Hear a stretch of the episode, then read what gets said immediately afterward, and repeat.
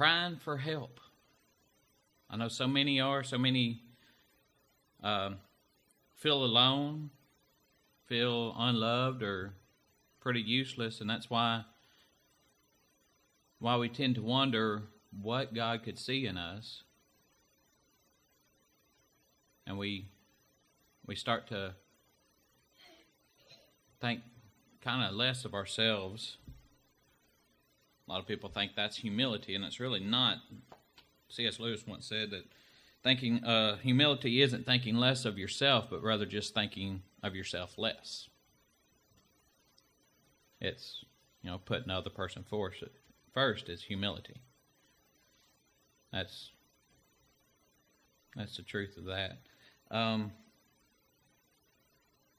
course, this message is going to mainly come out of Psalms 143. So if you want to bookmark that, and you can flip to the others as we go along, or however you wish to do it there. Like I said, the message mainly going to come out of Psalms 143. But it seems that when we feel alone, that we tend to cry out for help the most. We feel like we need help the most when we're feeling alone or we're feeling down. I know a lot of people found themselves in a different kind of isolation this past couple of weeks, waiting on the weather to clear up, not able to get out or go anywhere. And kind of reminded us how this whole year has been people social distancing, isolating themselves. Some people ended up in quarantine. It's easy to start to feel alone. We also find that when you start to cry out for help, you start looking for people to be with. You start looking for signs of hope. And so we see more and more people showing up at church who hasn't been at church before because they're looking for that hope. And we often say that our doors are open to all people. But the real question is, are they really? You see, Jesus found himself in a situation where he was enjoying a meal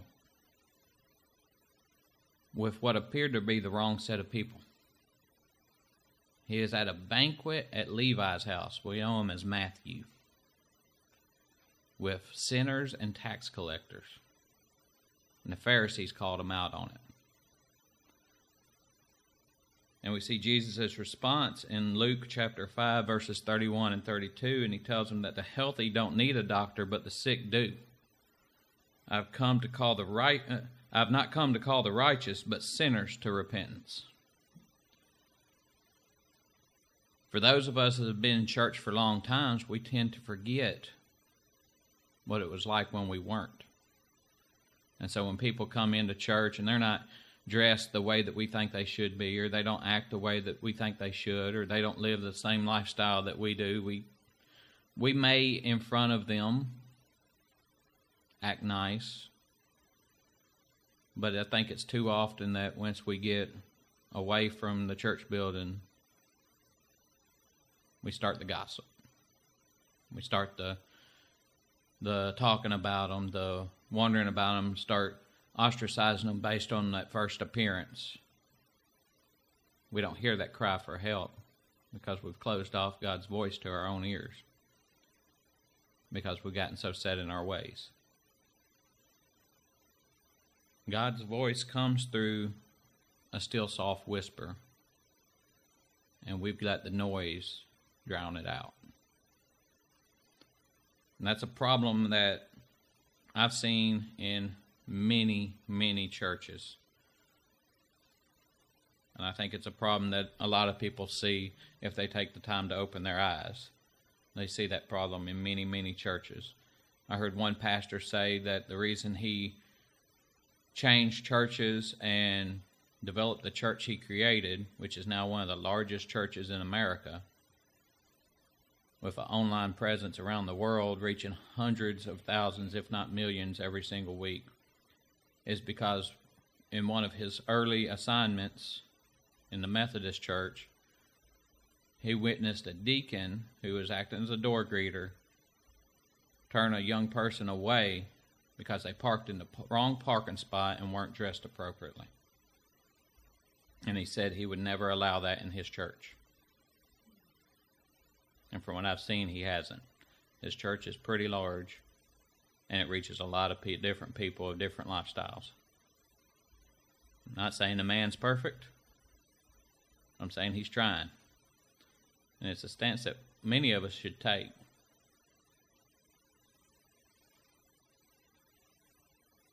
We shouldn't judge people by their first appearances. We should be willing to be that hospital, to be willing to have our doors truly open to all people without judgment or criticism. Instead, we've tended to treat church like a social club. We say the doors are open, but it's usually only if you're the right type of person. That's not how we should be. See, Jesus told the Pharisees, the religious leaders of his time, that he come for the sick, for the hurt, for the broken. He come for those who weren't at the synagogue. He come to save the lost. And if we're to be his hands and feet, we should have that same mindset. We can't save any person, but we can lead them to the one who does. But that's only if we're willing to accept them the way he did, the way he accepted us. If we can remember back to before we came to him.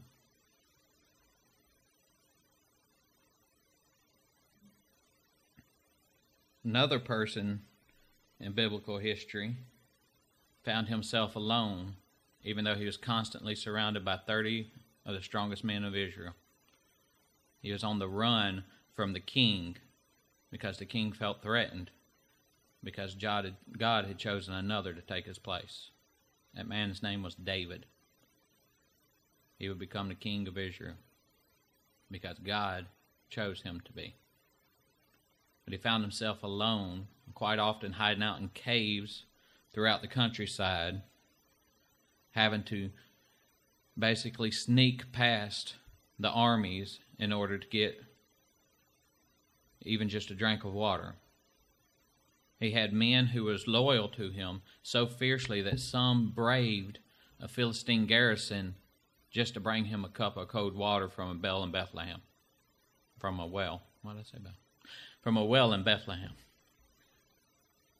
But he still found himself feeling alone.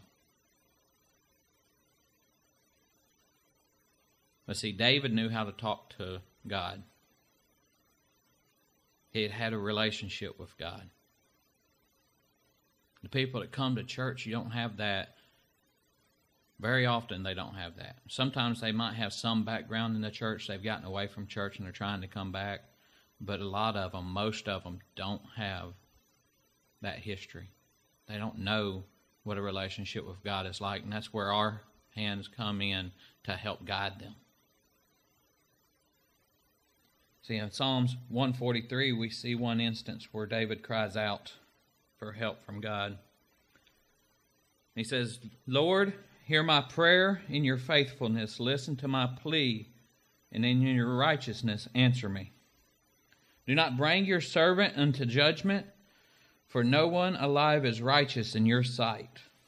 For the enemy has pursued me, crushing me to the ground, making me live in darkness like those long dead. My spirit is weak within me. My heart is overcome with dismay. I remember the days of old. I meditate on all you have done. I reflect on the work of your hands. I spread out my hands to you. I am like parched land before you.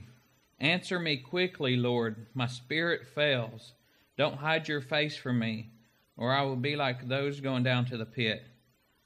Let me experience your faithful love in the morning, for I trust in you. Reveal to me the way I should go, because I appeal to you. Rescue me from my enemies, Lord. I come to you for protection. Teach me to do your will, for you are my God. May your gracious spirit lead me on level ground.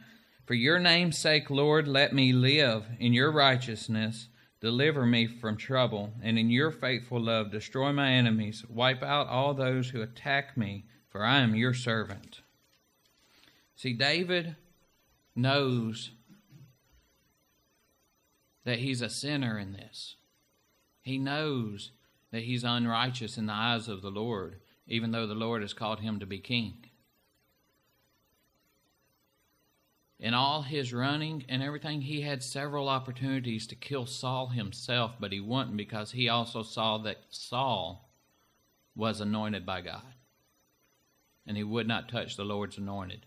He was willing to wait for his time to come as king when God saw fit. But David cries out, "Lord, hear my prayer."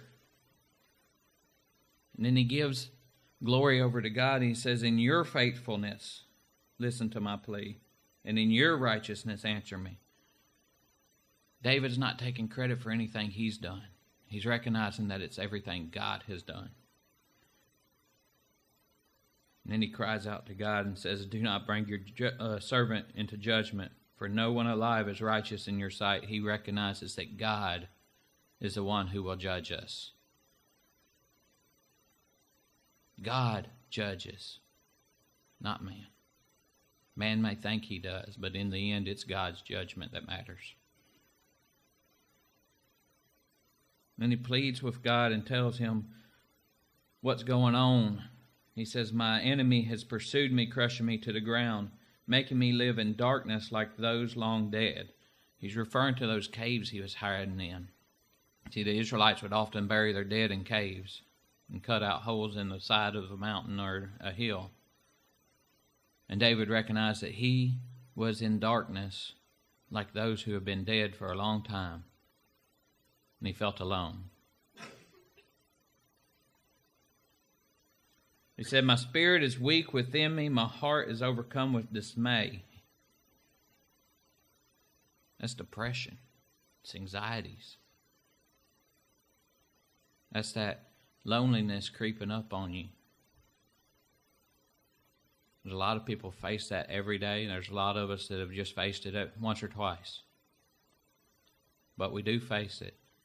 And when we face it, we cry out for help.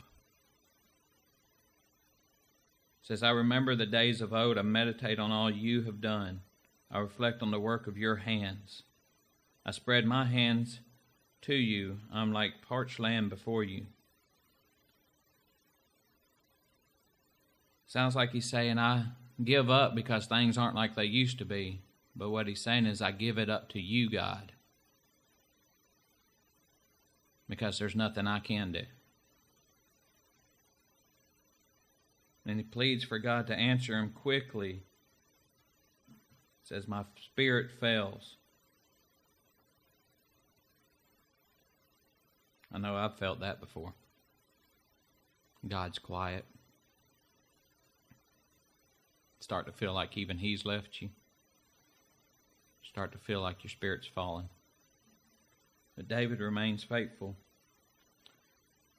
And he keeps crying out and says, "Don't hide your face from me, or I'll be like those going down to the pit. Let me experience your faithful love in the morning, for I trust in you. Reveal to me the way I should go, because I appeal to you." He's asking for a sign from God. It says, "Rescue me from my enemies, Lord. I come to you for protection. Teach me to do your will, for you are my God. May your gracious spirit lead me on level ground. For your name's sake, let me live. In your righteousness, deliver me from trouble, and in your faithful love, destroy my enemies. Wipe out all those who attack me, for I am your servant." David is turning the battle over to God. He's saying, I will trust you to lead me where you want me to go. See, when those people who have never been in church come in, they've been pulled in by the Spirit of God, and they have no idea where that's come from. But when they come in and they see picturesque Christians sitting on the pews, shunning them, saying, "Welcome to our church," and then never talking to them again, or gathering in groups to gossip or doing anything else that might strengthen the stereotypical view that the world has on Christianity.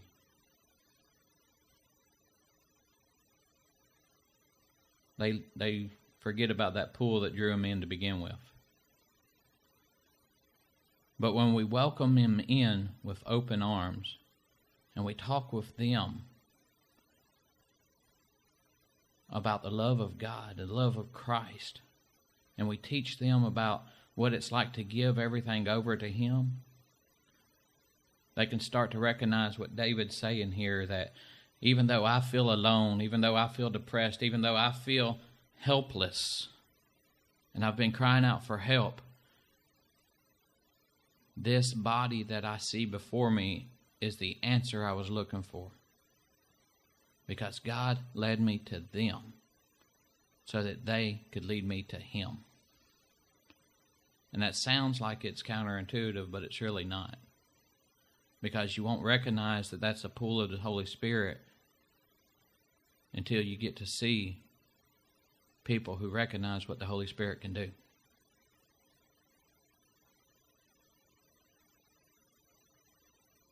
Until you know what the Spirit is, you'll never know what's been pulling you.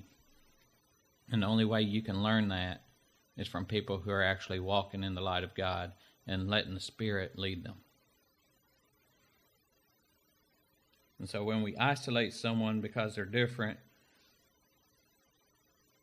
we shut out their cry for help.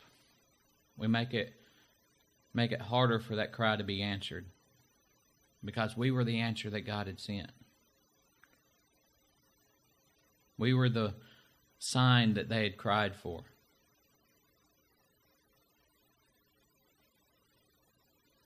When David said to reveal to me the way I should go because I appeal to you, let me experience your faithful love in the morning. It's the same thing they're crying for, is God, I want to know what your love is like. And so He sent them to us in the church. And when we're acting no different than those in the world, they start to wonder what was the point. See, the church has to be set apart. It has to be different if we're to be a hospital for the sick and the broken, and to reach out to the lost and the sinners, and not just cater to the saints. Then we have to be different than a world that is constantly catering to everybody around them. We have to be willing to say, what do you need? How can I help?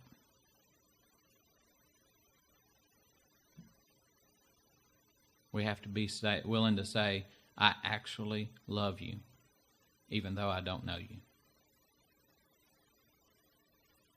Let me show you the one who taught me how to love. Let me introduce you to Jesus.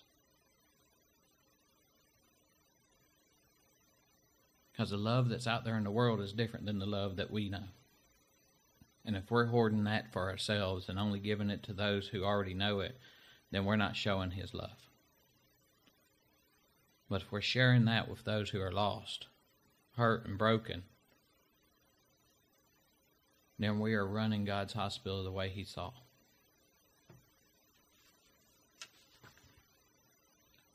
A lot of people out there don't know how to talk to God like David did. There's a lot of us who don't know how to talk to God like David did. We need to open our hearts and our minds to the voice of God and listen to Him so that He can lead us and teach us how to be more like Christ.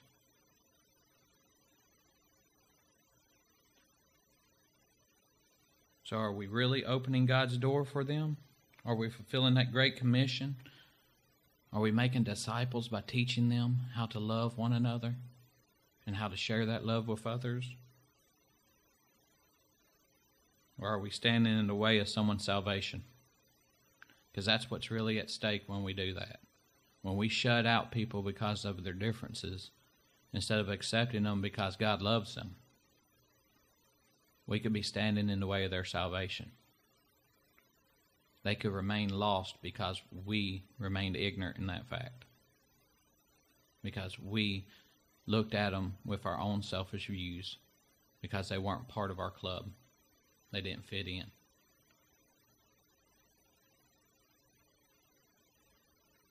See, in 1 Timothy 1:15,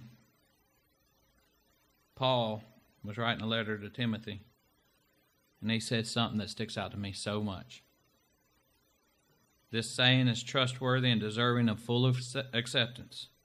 Christ Jesus came into the world to save sinners, and I am the worst of them. If God showed me enough grace and mercy to give me salvation, why would I hoard that from others?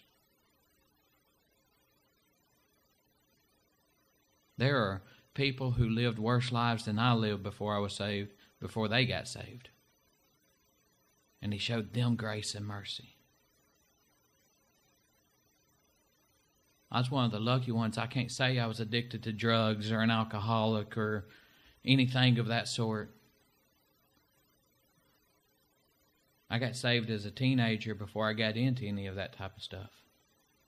There are some out there who lead recovery programs because they know what it's like to be addicted to that stuff, to be trapped in those situations, to have their addictions and faults and the daily struggles that they still face with that.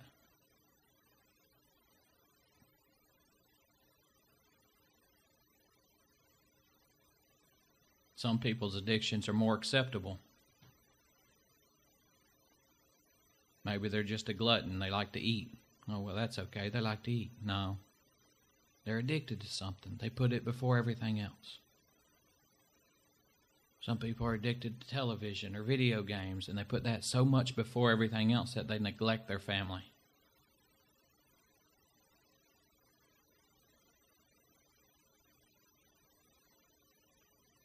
Addiction is real, and it affects everybody in some way or another. And if God can use somebody who has that type of mindset, then why should we stand in the way of him possibly using somebody else because we look at him and go, oh, well, there's no hope for that person? We don't get to make that call. God makes that call. And God provided hope for that person through Jesus Christ. We often look in the scriptures and we think about how great a missionary Paul was, and here he is saying he was the worst sinner of them all. It's easy to read his mission and read his letters to all the different churches and to forget that he stood idly by holding the coats of the people who stoned Stephen. That's the same Paul. The same Paul who stood idly by, holding the coats while people murdered a man in the streets for preaching the gospel. Became the same Paul we idolize for his mission work.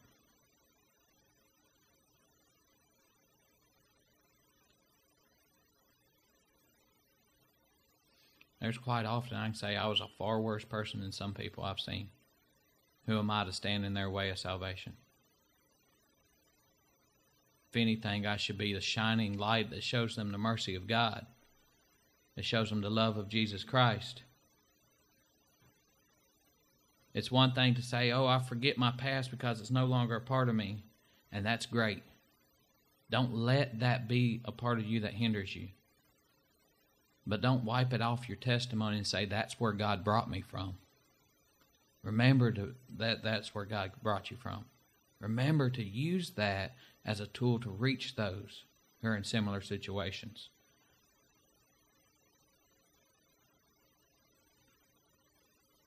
So if he can use somebody as bad or as worse than me, shouldn't I be the first in line wherever I am to share with whosoever comes for his help?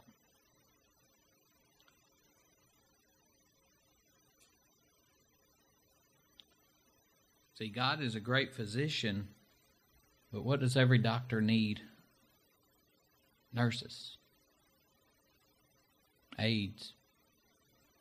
That's what we are. We're the nurses that take care of the patients while God does the work. We're the aides that tend to them while God heals them. That's our role. So will we be those nurses in God's hospital that we call church?